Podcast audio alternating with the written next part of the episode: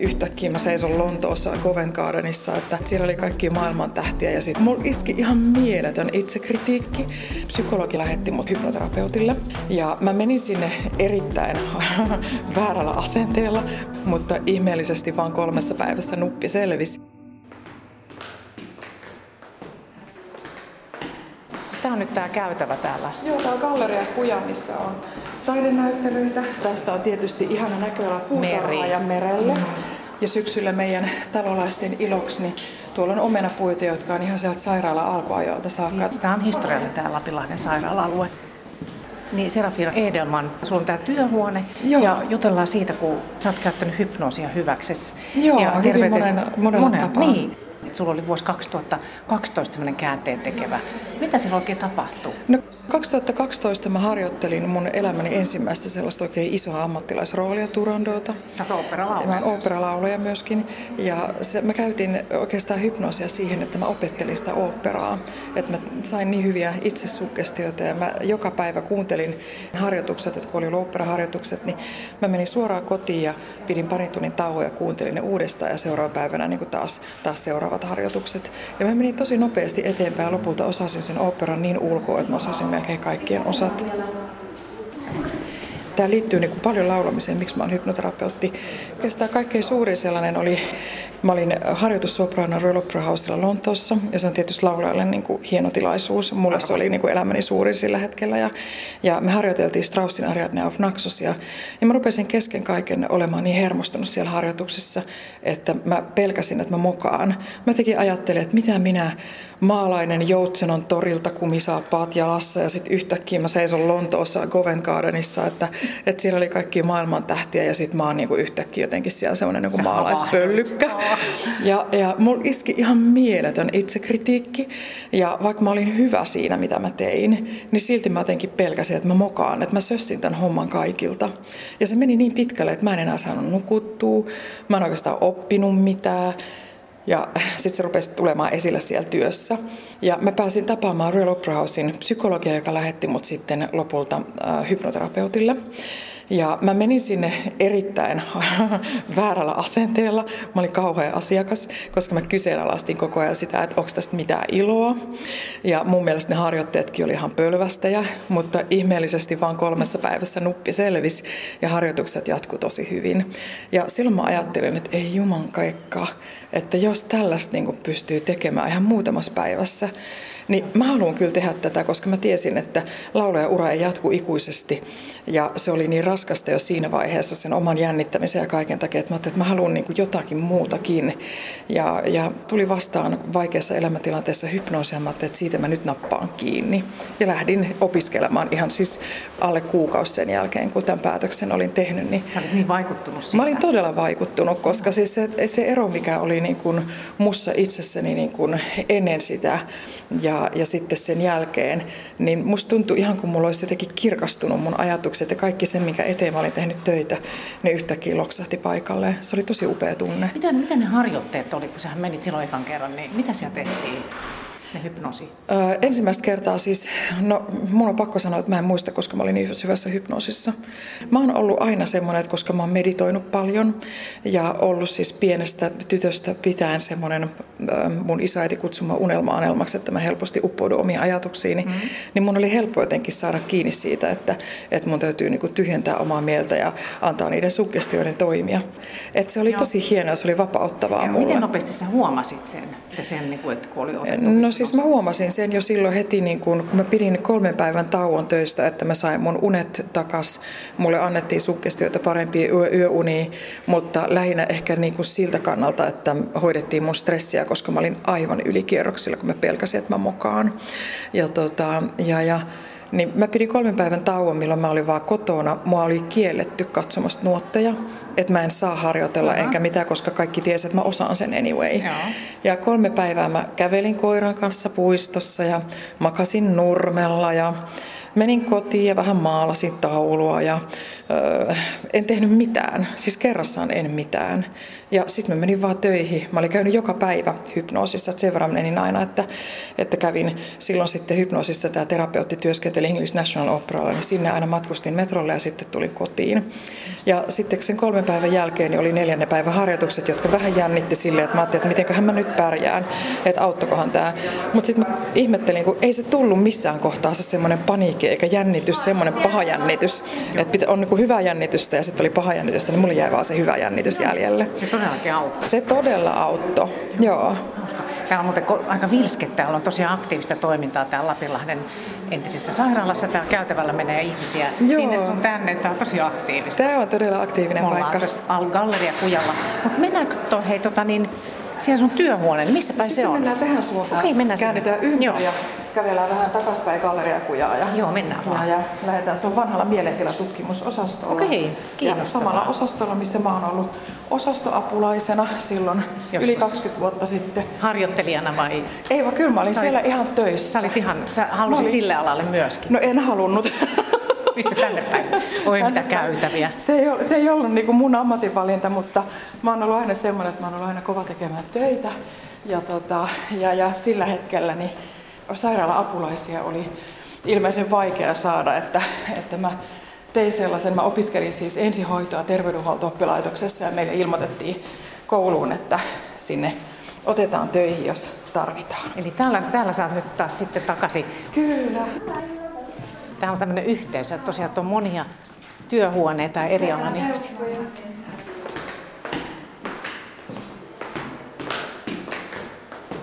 Serafina Edelman, niin miten se sun tausta, niin kuin, että sä oot tehnyt ulkomailla Englannissa siis töitä? Joo, mä asuin tosiaan Lontoossa ja sitten kun se oopperalaulajan ura oli siinä niin kuin menossa, niin mä lähdin opiskelemaan. Ja mulla oli tärkeää löytää sellainen koulutuspaikka, että kun mä valmistuin, niin mä oon Iso-Britannian terveysviranomaisten hyväksymä terapeutti, että siellä terveys, terveydenhuolto on, toimii hiukan eri tavalla, se on erittäin hyvä ja moderni. Ja siellä meitä esimerkiksi oli töissä sairaaloissa vaikka palovammaosastolla, syöpäosastolla, mä vedin terveyskeskuksessa tämmöistä uniryhmää. Ja jos vaikka esimerkiksi joku hakeutui laihdutusleikkaukseen, niin lääkäriltä sai lähetteen joko psykologille tai hypnoterapeutille, jonka kanssa piti tietty määrä kertoja tavata. Eli siellä me tehdään töitä niin kuin lääkäreiden rinnalla esimerkiksi sairaaloissa ja terveyskeskuksissa ja lääkärit kirjoittaa meille lähetteitä. Mä olen modernin terveydenhuollon niin henkilökuntaa kuuluva ihminen. Tuolla on merkitystä, se, että, että on kunnon koulutus hypnoterapeutilla. Se on todella tärkeää, koska valitettavasti tällä hetkellä Suomessa hypnoterapeutiksi voi kutsua itsensä, vaikka olisi vaan katsellut YouTube-videoita ja sitten lähtisi sitä tekemään. Mutta tota, kuka tahansa, joka etsiytyy hypnoterapeutille, niin on tosi tärkeää ottaa selville, että missä tämä hypnoterapeutti on koulutettu. Ja, ja se, että olkoon se siellä koulutuksella vaikka joku hieno nimi, niin käydä ihan katsomassa, että mikä se koulutus oikeasti on. Että se ei ole vaikka vaan netissä tapahtunut viikon, viikonlopun pituinen nettikurssi tai, tai ettei ole katsottu YouTube-videoita tai jotain sellaista.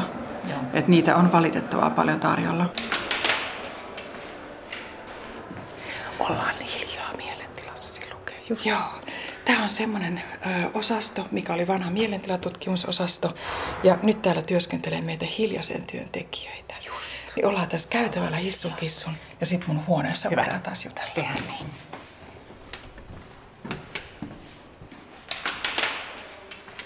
Onpas täällä kaunista. Tosi viehättävä huone.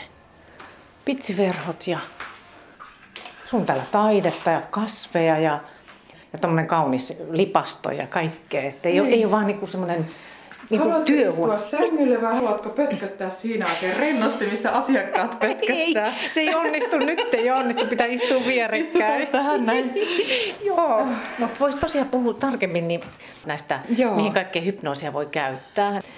Serafina Edelman, niin siis sä oot saanut myös semmoiseen niin makean himoon, tehokkaat niin kuin, tulokset siitä, Joo, että on ollut. 30 kiloa lähti No itse asiassa mulla itselleni lähti 43 kiloa painosta. Oho. Että tota, ähm, Ja hypnoosin avulla Ja siis hypnoosin avulla mä olin ollut siis itse semmoinen niin epätoivoinen laihduttaja.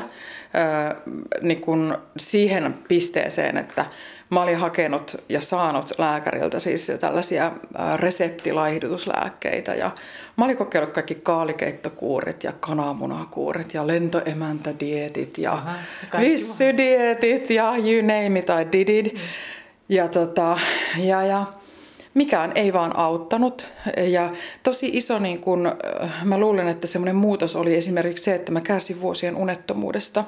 Ja silloin kun ihminen on oikein väsynyt, niin aivot ei välttämättä ihan ymmärrä, että onko se energian tarve niin kuin oikeata väsymystä vai johtuuko se esimerkiksi siitä, että on niin, kuin niin kova kalorivaje että ei, ja niin kuin hiilarivaje, että, su, se, että sua väsyttää ja on semmoinen niin kuin voipunut olo sen takia. Niin monet ihmiset esimerkiksi paikkaa omaa väsymystään syömällä sitten hiilari suklareita, sokeria, nameja. No miten, ja, miten niin, kerro. Ja, ja. ja tota, siis mä ajattelin, että no johan nyt on kumma, että tämä on nyt semmoinen asia, muka mua itteeni vaivaa, että mä, mun täytyy ensiksi itse ratkaista tämä, jotta mä voin hoitaa niin kuin muita samassa asiassa. Mä rupesin tekemään sellaista hypnoosinauhaa ensin itselleni, missä oli suggestioita niin kuin terveellisemmistä elämäntavoista ja, ja isossa osassa näytteli sitä myöskin itsensä rakastaminen ja hyväksyminen, koska aika moni ihminen niin kuin, paikkaa sitä omaa itsetuntoa ja semmoista epäonnistumisen tunnetta tai pelkoja tai muita niin syömällä. Että on olla tunnesyöppöjä. Ja mä olin kyllä tunnesyöppö. Ja. Että mä sain itsen ihan siis kerta kaikkiaan kiinni siitä, että mä, mulla oli pieni epäsopu mun parhaimman ystävän kanssa. Ja, ja mä ihan siis suoraan, kun laitoin puhelimen kiinni, niin laitoin kengät jalkaan ja lähdin kaupasta ostamaan karkkia. Ja lopulta soitin sieltä kaupasta, että arvaa mitä mä teen, että nyt mä tajuun. Ja meidän, onneksi me ollaan niin hyviä vanhoja ystäviä, että hän siinä kohtaa painoi meidän riidan sivuja ja jutteli mukaan sen asian selväksi. Ja, ja niin kun todettiin, että mä oon aina niin syönyt karkkeja, jos mulla on vähän paha mieli. No niin. niin piti ruveta tunnistamaan omia tunteitaan myöskin ja sitä, että onko mulla oikeasti nälkä vai onko tämä vaan nyt joku semmoinen mieliteko. Ja mä tein sellaista hypnoosinauhaa, mitä mä sitten kuuntelin ja ja, ja opin lopulta sen niin, että mun ei tarvinnut enää erikseen kuunnella sitä, vaan se riitti, että mulla oli itse sugestioita.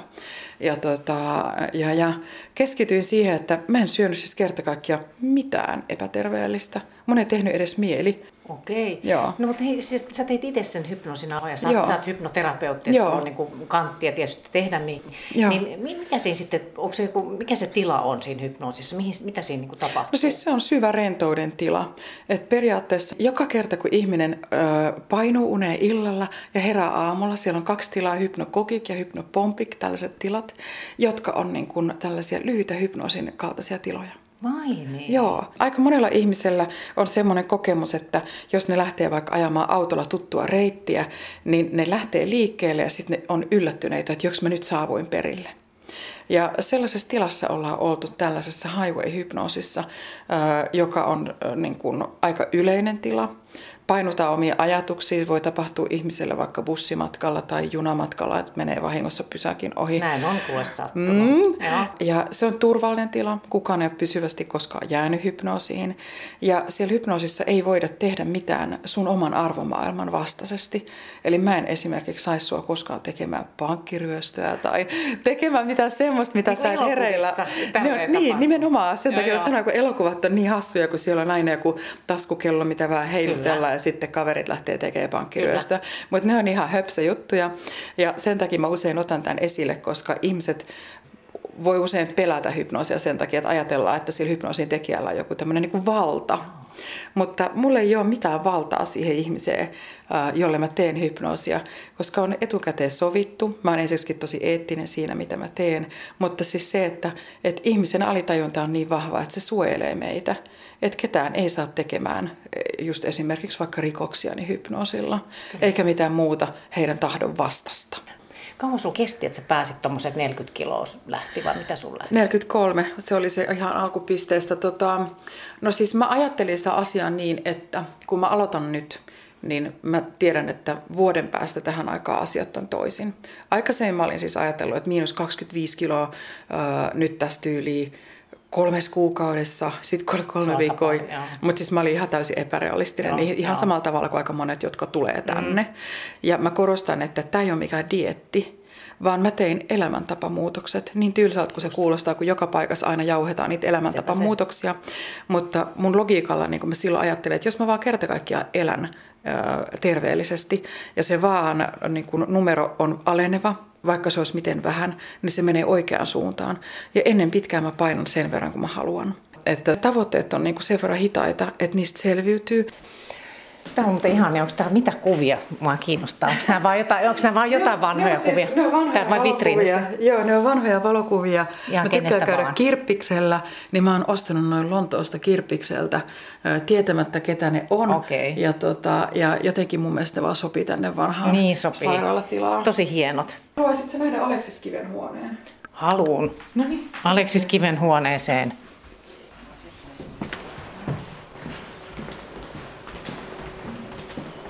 Pitkä, pitkä käytävää leveä.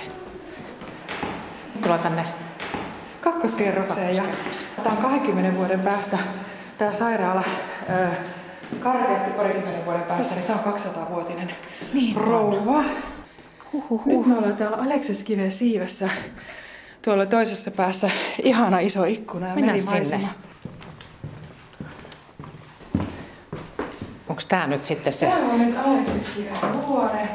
Ja tota, Tämä on tosi pieni huone. Ikkunasta näkyy meri.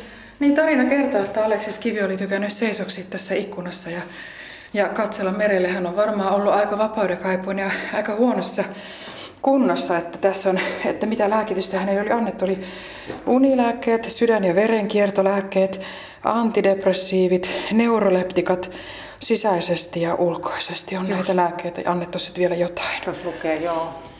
Juu.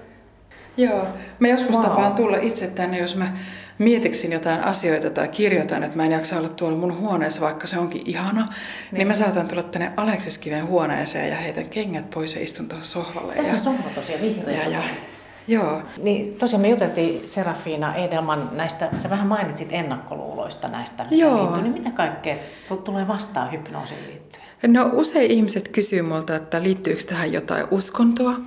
Tai multa kysytään, että käytätkö mä jotain kristalleja tai taskukelloa. Tai saanko mä ihmiset haukkumaan niin kuin koira tai potpottamaan niin kuin kana. Uh, Mutta nämä on tällaisia aika vanhakantaisia käsityksiä hypnoosista. Yksi niistä syistä on varmaan elokuvat ja, ja tällainen lavahypnoosi, joka Suomessakin oli hirmuisen suosittua ja tämmöinen suuruus kuin Oliver Hawke, suomalainen mies, joka oli ollut ehkä vähän aikaa jossain ulkomailla ja hän sitten tuli tekemään Suomeen hypnoosia. Hän oli kehittänyt tämmöisen lavapersoonan. Hän oli tämmöinen niin kuin, naissilmin ajateltuna niin aika viehättävän näköinen, hyvin suittu herrasmies, joka teki sit hypnoosia. Ja hän kiersi työväentaloilla pitkin Suomea tekemässä sitä. Ja, ja siellä tehtiin tällaista showhypnoosia. Ja kun hän teki niin valtavan paljon sitä, niin toki se tuli tunnetuksi Suomessa se semmoinen showhypnoosi. Ja se Oliver Hawkin perintö elää kyllä edelleenkin, että, että pitää aina rauhoitella ihmisiä, että, että täällä ei tapahdu mitään sellaista nolausjuttua, että tämä on hyvin erilaista. Tämä ei ole siis lavahypnoosia eikä showhypnoosia, vaan mä teen tämmöistä hoidollista lempeätä hypnoosia, missä hoidetaan stressiä ja kiireen tuntua ja sellaista. Käytät sä itse sitä miten paljon? Käytän, kyllä mä käytän sitä. Jos mulla on ollut semmoinen niin kuin, pitkä työpäivä tai mä koen jonkun muun asian raskaaksi vaikka omassa henkilökohtaisessa elämässä, niin, niin mä saatan aika helposti laittaa vaikka jonkun sellaisen meditaatiomusiikin soimaan ja korvanapit korviin ja käydä pötköttämään sänkyyn ja kuuntelen sitä vähän aikaa ja mietin niitä omia asioita. Ja sitten musta tuntuu taas semmoiselta niin kuin, mm, latautuneelta saa semmoisen kiireen ja hermostumisen ja ehkä jopa kiukunkin katkeamaan. Hei hyvä. Tuolla on ihan mahtava toi Mm, oh. Mä odotan aina hirveästi keväällä sitä, että kun toi kumpu tosta sulaa, siihen tulee kaikki krookuksia ja narsisseja ja tulppaaneja. Se on niinku mulle semmonen, että sit on kevät, kun, kun Lapilahdessa kukkii kukat.